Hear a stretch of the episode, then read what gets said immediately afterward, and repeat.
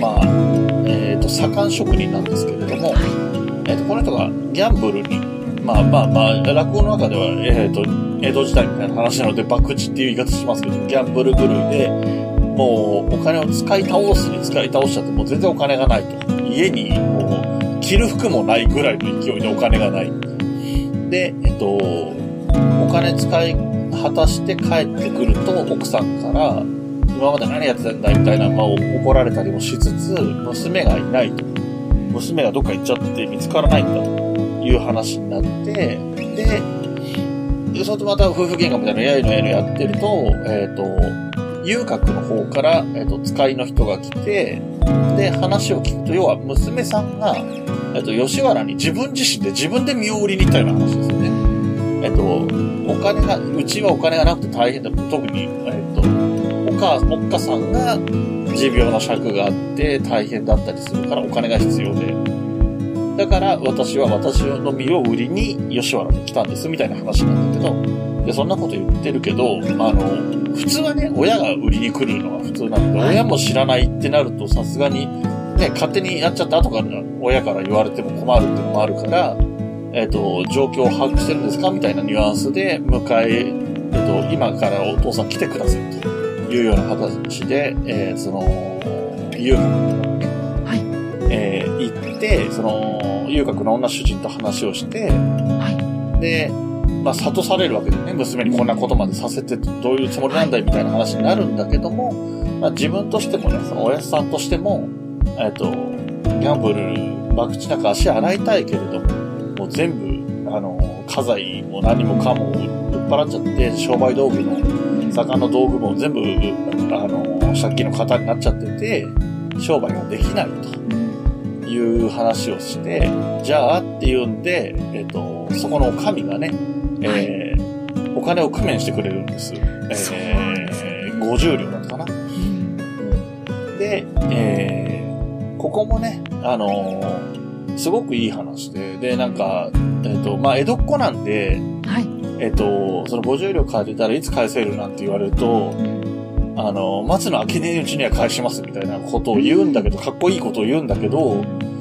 松の明けねうちって言ってるけど、この話の舞台が暮れなんですね。12月の、な多分半ばぐらいとか、半ば過ぎぐらい。えっ、と、このまさに収録時点ぐらいの頃の話なそんでけど、ね。はい。えー、で、えー、松の明けないうちってことは、えっ、と、1月の7日ぐらいまでってことかな？みたいな感じなので、そんな3週間やそこら、ましてや年末年始をまたぐ3週間やそこらなんていうところで、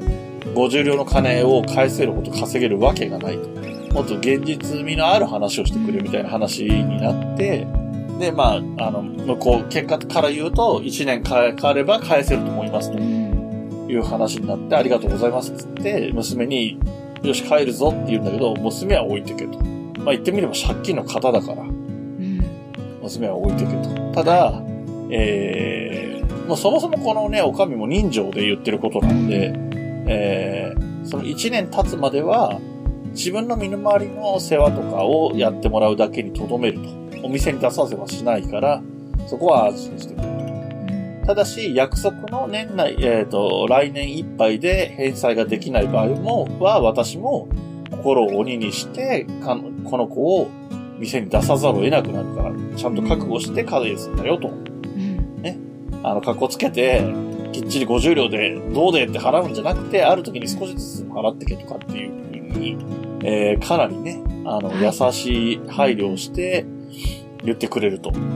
で、えっ、と、この辺ですかね。ミカさんが結構涙ぐまれていたくだりというのが。そうですね。もう、ここから涙ぐんでいって、この後の、うんで、おその、それを受けて、その後に、なんだろう。この後の展開がねね、そう、酒屋さん、あの、お父さんの方が、ね、その、やっぱり最初帰ろうとしててそういうふうに言われて、で、謝んなさいって、お嬢さんうんにこんないいお嬢さんいて、謝んなさいよって、おかみさんがね、うんうん。言ってくれて、そのあ後、はいはいはい、謝はい。った後に、だんだん最初すごいね、ぐずぐずになって、す、すまねえみたいな感じだったんですけど、あの、ちっちゃい声でね、聞こえが聞こえないような声で言ってんだけど。だんだんだんだんその、病気になるんじゃねえぞとか、うんうんその、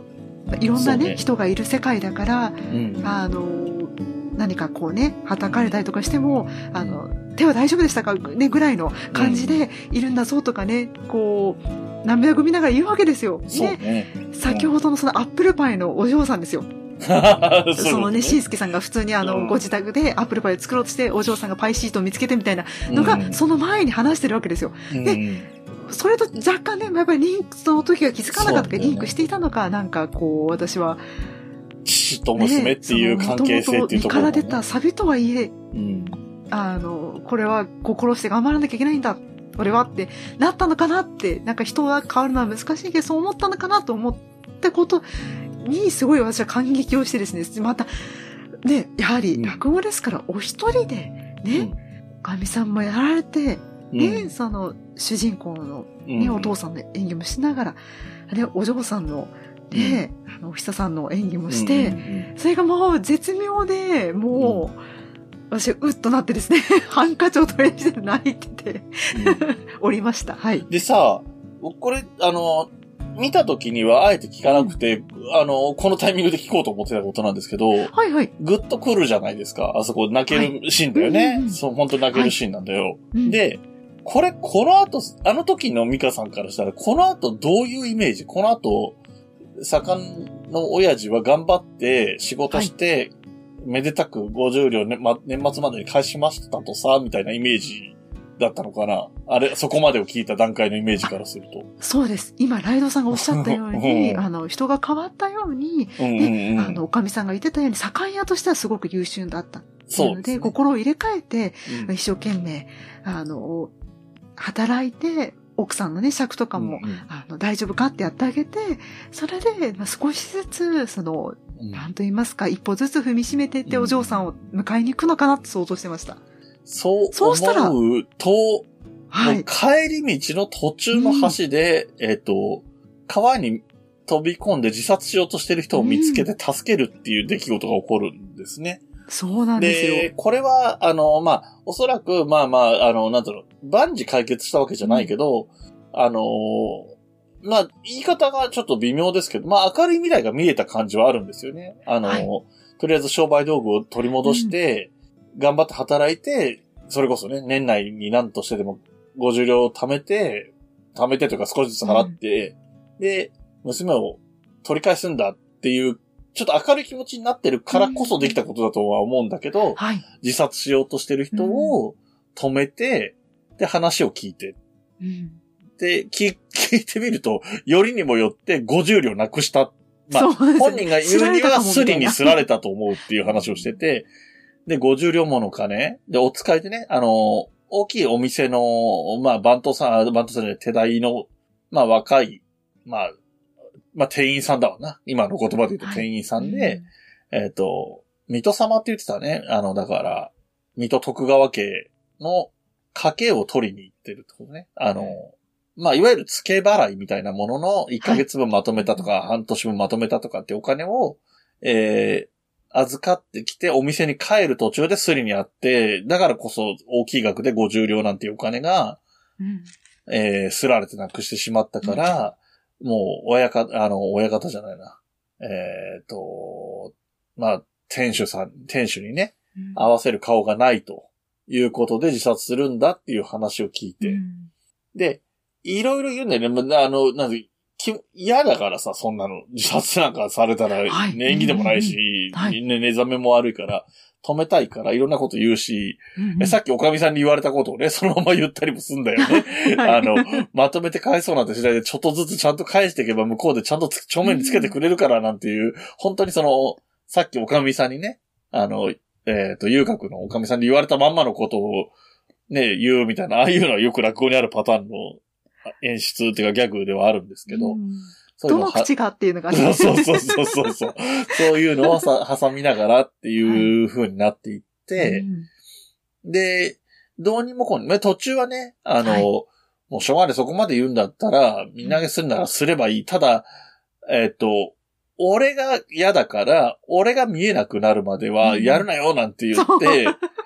はい。行こうと、通り過ぎようとするともう途端に飛び込みそうだから、まだ慌てて止めるみたいなことがあったりとかして、で、もう本当にくしくも、ちょうど50両手元にあるっていう状況。なんで途すよね。中負けようとするんですよね。そうそう。30両じゃ30両にならねえかなとか言うんだけど、まあそうもいかずで、うんで、だこの辺の人情もすごい面白いところで、自分がこの後困るかもしれないけど、うん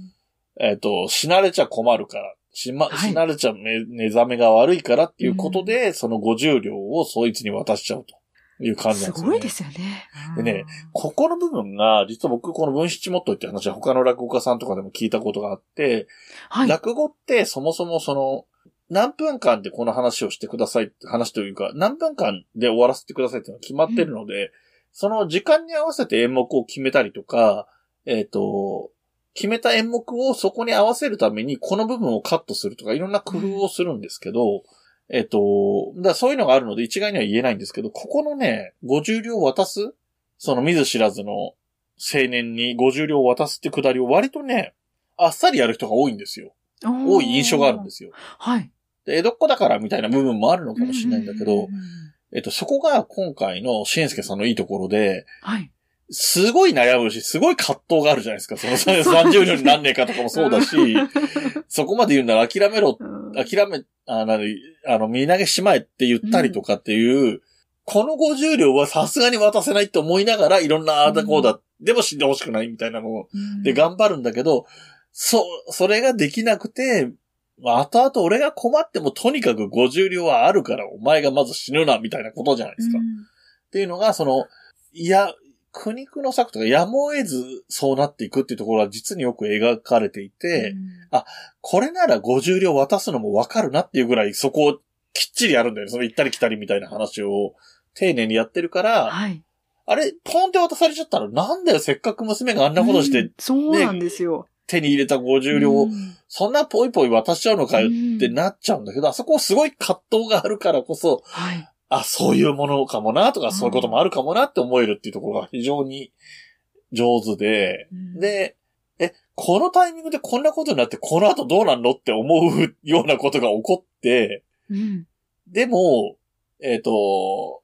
そのね、お店の青年が、えっ、と、主人のところに帰ると、割とすぐに解決するんですよね、この50両問題が。ねそうなんですよね。えー実は、みたいなね。そう、実はっていう話で、まあちょっと囲碁がどうのこうの細細かい設定はあるんだけど、要は、えっ、と、預かったお金をその店に忘れてきちゃってて、それが先に、自分が帰るよりも先に、もう店に届いてる。届いてたんですよね。うんまあその自殺の下りがあるからね、身投げをするって下りがある間に、あの、お金の方が通り過ぎて先に行ってたっていうようなことなんだけど、なので、50両は届いてたと。でも預かってきた50両もあって、50両が2つあるみたいなことになっちゃうわけだけど、うんこれどういうことなんだいって。そうそうそうそう。あの、お店のね、あの、旦那と、えっ、と、番頭さんはそういう会話をしてて、で、えっ、と、事情を全部話して、で、その、そっか、俺が説明するところで今抜かしちゃったけど、その50両の、の、つく、どうして50両持ってるかって説明を、その盛んの、あの、親父さんがしてるから、それも全部説明するんだよね、その。そうなんですよ。これがどんなに大事なものなのかっていうのをね、ちゃ全部んと。説明して、うん、言言うから、言った挙句にな50両投げて去りますからね。そうそうそうそう。まあ、それはね、投げたくなるかもしれないですね。でも名前を聞こうと思ったら、50、50両投げつけて逃げちゃったっていうね、その言い方がまた面白い。で、まあまあ、しかもその後はね、ううんん、そう50両投げられたもんだから、開いた、ここんな石でも入ってるんじゃないかって見たら本当にそうそう50両で、あ、あの人はっていう風になるっていうのがね、またちょっといいですよね。この辺も本当に上手で、まあ、うん。本当に着物がろくな着物がないからって奥さんの着物をね、あの着てってるみたいな。えーだからそんなおかしな格好してるやつが50両なんて持ってるわけがないと思うから、うん。その、ぶつけられた時に信じない。で、はい。ね、硬くてそこそこ重量があるから石でも入ってるのかと思ったら実際に50両あったみたいなことになるんだけど、うん。で、こっからね、その、まあ、えっ、と、そこの遊郭はなんて店なのかみたいなところでまたギャグが入ったりもするんだけど、はい。あの、まあ、ああいう小ネタはね、なかなか普通に面白い、笑えるところだったりはするんだけど。で、まあ、割とそこからトントン拍子でことは解決して、翌日、翌日の午前中ぐらいかな、割と早々にことは解決していくくだりに入って、で、えっ、と、お棚の主人と、その若者と連れ立って、その盛ん屋のところに行くんだよね。うんで、屋探してると、えっ、と、この辺になんとか町の誰々さんっていますかって言ったら、いるけど、家がどこだかわかんないけど、昨日から一晩中け、夫婦喧嘩してるとこがあるから、そこだから行きゃわかるよみたいなことを言われて、行ってみると、そこの夫婦はね、はい。えっ、と、娘は帰ってこないと。娘はいるところは分かったけれども、娘は帰ってこなくて、代わりに50両もら、預かって、この50両を年内に返さなきゃいけない。で、そ、そうすれば、えー、娘は帰ってくるっていう状況を説明して、じゃあ50両どこにあるんだって言ったら、やっちゃったからここにはね、で、誰にやったんだ、誰だかわかんねえみたいな話。なんでだっていう話を、ひたすらその無限ループみたいな夫婦喧嘩を一晩中やってたっていうところに、その主人が現れてという形になって、えー、まあそこでね、事情説明して、物は買い、えっ、と、そのお金の件。まあここでま、やっぱりその、えっと、貸したんじゃなくて、やった金だから受け取れねえみたいな江戸っ子っぽい話とかも出てきて、まあそれをね、あの事情があって、あの影に隠れてる奥さんがつねったりするみたいなくだりもあるんだけど、で、えー、で、そのこと自体をじゃあ、まあそこまで言うんだったら受け取るよと言って50両は受け取って、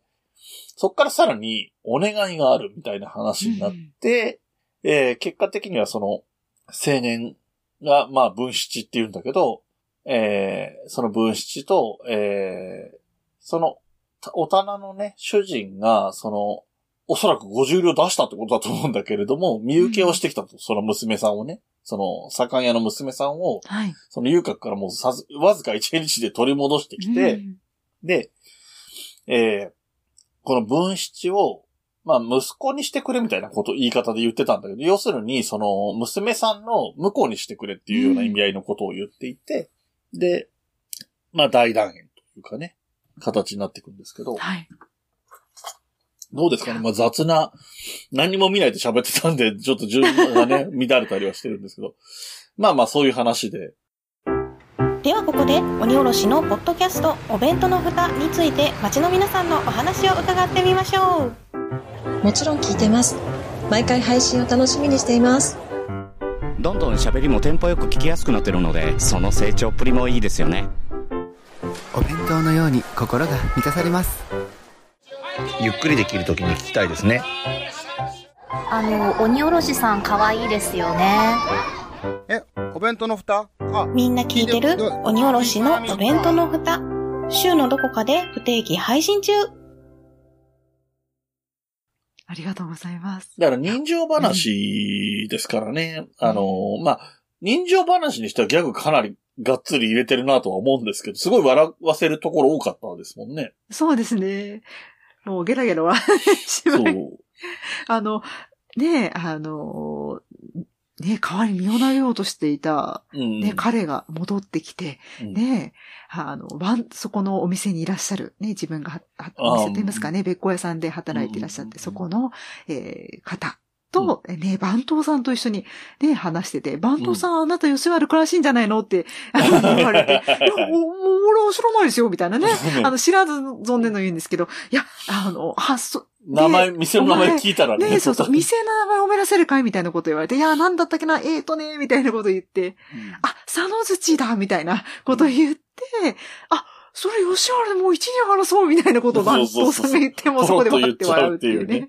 知ってるじゃないかっていうのとかね、非常に面白くて。で、またね、その先ほどライドさんが説明してくださって、いや、いよいよやっと、え、誰が50両払ってくれたか分かって、で、家に行ったら、で、ずっと喧嘩してるし、うん。ね、ひねられてるね、あの、奥さんに。うん。うんうん。もうね、あ門、門付きが、門がついている、あのね、下ばしかない状態だから、うん。もうね、上半身裸なんですよね、おそらくね。うんうんだからもう何とも言えない人様に見せられない状態で、で、あの、し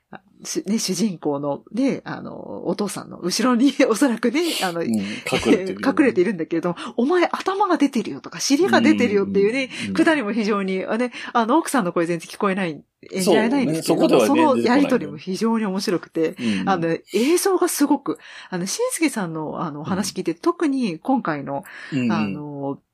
文七もっといはう、ん。すごい映像がすごく思い浮かぶんですよね。あー。なので、すごく私は笑ってしまって、そのしお尻だけ出ていたりとか、うんうん門付きだけですとか、あと、うん。で、女物の墓、ね、あの、着物だからあの、や、ね、八つ橋でしたかね、あの、うん見えてますよみたいに言われて、うんうんうん。ああー、そういう状態なのかなとか、うんうんうん。非常に、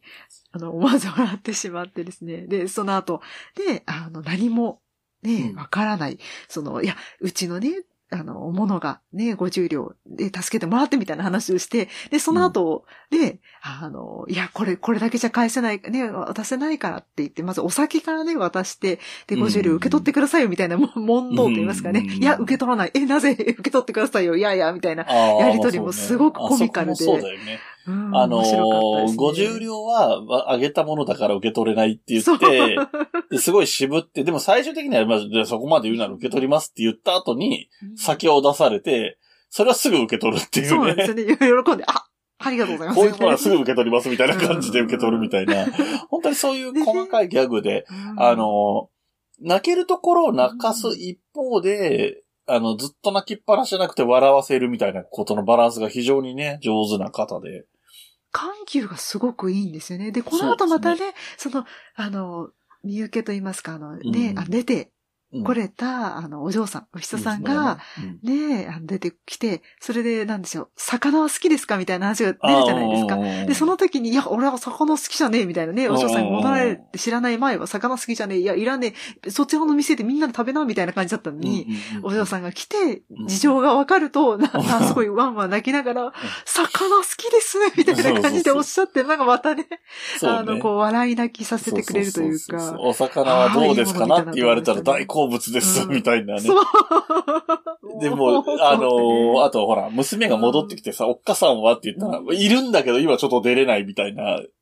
ところもギャグで、またそのね、あの。ほぼ裸でいるので出てこれないって言ってんだけど、最後は、ほんと最後の最後は3人で抱き合って喜んだみたいな。そう。で、抱き合って抱き合ってだなっていうのがわかるっていうのがね。それをね、もうほとんど、ね、落語ですからね、座って、本当に身振り、声と身振り手振りで表現して、してでも、聞いてるこちらとしてはもう、映像が思い浮かぶわけですよ。だからすごいなと思って、だからね、前回も思いましたけど、あ、これは生で見ないと、より、もちろんその、聞いて想像力がね、あの、ある人は聞いて、その、えー音だけで想像ももちろんできると思うんですけれども、まあ、見、見て、えー体感するっていうのもやっぱり大事なんだなというのが、そうですね。ね思いましたね。あのー落語って、えっと、落語は見に行くっていうような意味で、聞きに行くっていうんですけど、あ、はい。そういうものなので、やっぱり聞くが主,、主体なんですけど、でもやっぱり仕草が入ったりとかもするので、もちろん実際に見えた方が面白い。あとも、あの、中には本当にオチがジェスチャーみたいなやつもあるので、そういう、あの、本当に見見ないと笑えないっていうのもものとしてはあるんですけど、まあ基本的にはストーリーを語られてるので、うん。まあ聞きに行けばいいっていう部分もあるんだけど、で、えその生っていう意味で言うと、これはね、あの、中入りっていう休憩時間にミカさんとその時に話したんだけど、うんうんあの、落語会って、今回のところが300人ぐらいのキャパだ、390人とかだったけど、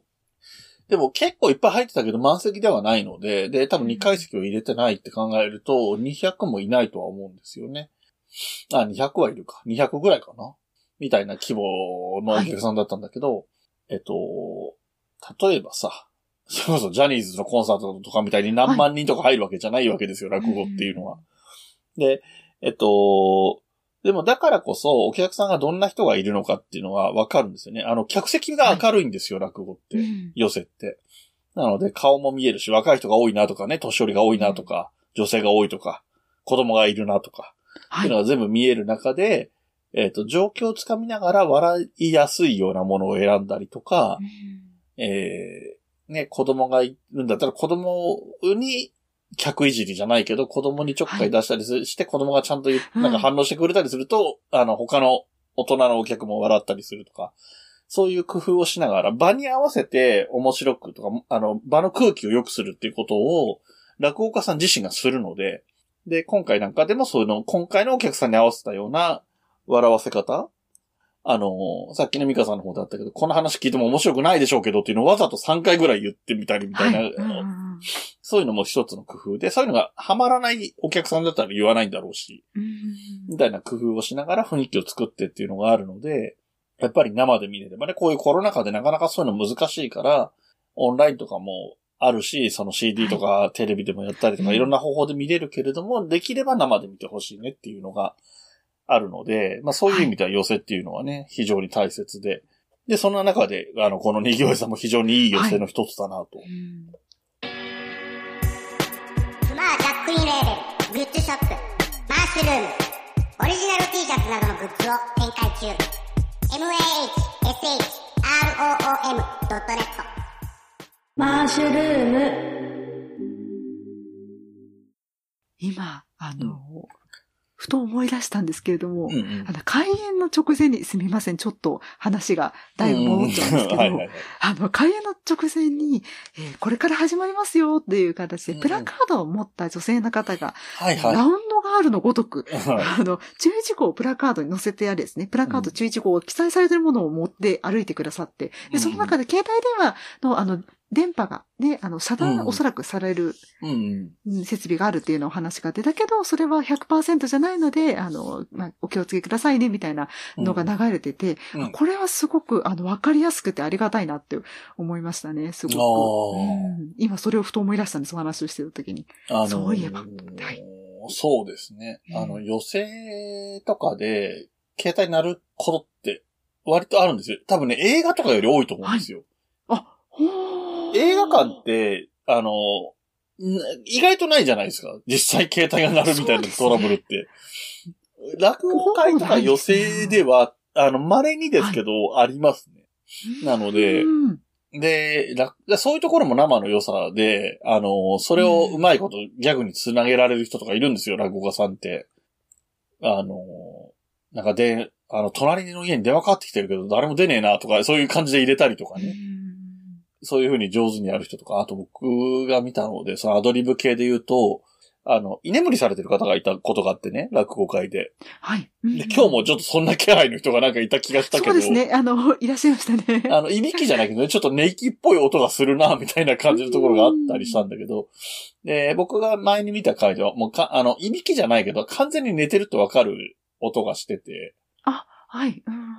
っていうことが過去にあって、その時は、えっ、と、健康さんっていう話し家さんが、えっと、朝になったら、あのー、でっちに出てる子供が帰ってくるのが楽しみで、徹夜で待ってる、えっと、夫婦の話があるんですよ。で、その話をしてる時にいびきが聞こえたから、あの、早く朝になって、息子か帰ってこねえかな隣のやつはのんきに寝てるけど、みたいな感じで入れたりとかしてて、はい。あ、こうやって笑いにするんだな、みたいなところがね、非常によくわかるん。素敵なやり方で、で、おそらく、今回のね、しんすけさん、まあ、今回のその、こん今日聞こえた寝息に関してはそんなに大きい音じゃなかったので無視されてたけど、うん。多分、しんすけさんぐらいベテランだとさらっとそういうね、うん。あ、の、皮肉にならないし笑えるしう、んあの、いびきが気になるな、いびきとか寝息が気になるなとか、はいあと携帯になって気になるなっていうのを、ん笑わせることによって、あの、イライラしてたお客さんも気分が落ち着くんですよね。はい。そうういうようなことをしてくれたりもするっていうところもあって、うん。えー、非常にね、面白かったんですけど、そうですね。まあまあ、落語自体はね、僕はまあなんも本当に、この一年、アベレージ月に一回くらいは行ってるはずなのでそうで、すよね。なぜアベレージが言ってるんでしたっけ？もう一度、もう番組名を聞いてもああ、およろしいでしょうか？後がよろしいよて。お後がよろしいよてっていう落語の番組をやってるのでね、まあ月に一回ぐらいは落語を見に行こうっていうふうにはしてますね。はい。えー、そんなわけでね、なんか非常にその、なんかなんとなくお後がよろしいよてとのコラボっぽい感じにもなってるので、えーっと、お後がよろしいよでの1月配信分の収録はまだ実はしてませんので、おやおや。もしかしたらこの話そっちでもするかもしれまあ、せん。ぜひぜひ。はい。はい。えーっと、そんな感じで、えーっと、レポートとしてはいいですかね。なんかあと言い残してることとか気になることとかありますか？ああ、なんか今思い返せばなんですけど、うんうん。ね、また演目に入る前ですね。うんうん。あの、で、美味しい300円ぐらいの、あの、うんうん。食べれるお店でね、10時ぐらいまで飲んでいて、ねうん。その後ね、電車に乗っはいはい。て、乗ったんだけど、ずっとぐるぐるぐるぐるっていうのが、ずっと一日ぐるぐるぐるぐる夫婦で喧嘩をしてんでかけてんのかなとか、ああの、ちょど、っとだけ、すごいな。うん。あのー、非常に映画好きらしい深読みが出てますね。あ、本当ですか？いやいやいやいやいや。なのかなって、あの、非常に構成をしっかりされてる方なような、私は印象を勝手に、これは私の妄想です。あの、ぜひ、あの、よくご存知の方、いや、そうなのよ、いや、違うよということがあったら、ぜひ、ハッシュタグ、〇〇レポ、えー数字で〇〇、カタカナでレポでツイートしていただけたら幸いでございます。すねっていう、あの、妄想でございます。どうなんだろう。いや、でも、えっと、まあ、前座の人が一人出るとはいえ、三本一人がやるってなったら、三本をどうやろうかなっていうのは当然考えるはずなんで、はい。で、あと枕に関して言えば、枕っていうのは本編に入るための導入部分で、えっと、本編に出てくる分かりづらい言葉を説明したりとか、本編に関係あるような、えっと、小話をしたりするのが枕の役割なので、そういうのは割と意識してやってる可能性は十分ありますよね。あと、ね、あの枕の部分で、その、まあ、ね、楽屋ですごく人気があって、まあ、仲間をちょっと呼んでしまうみたいな。うん。これ、あのね、あの、今お話があ、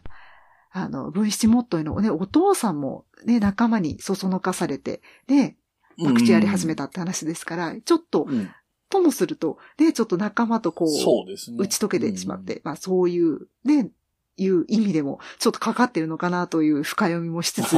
以上でございます。はい、わかりまし 大変楽しいございました。本当に、あの、またぜひ、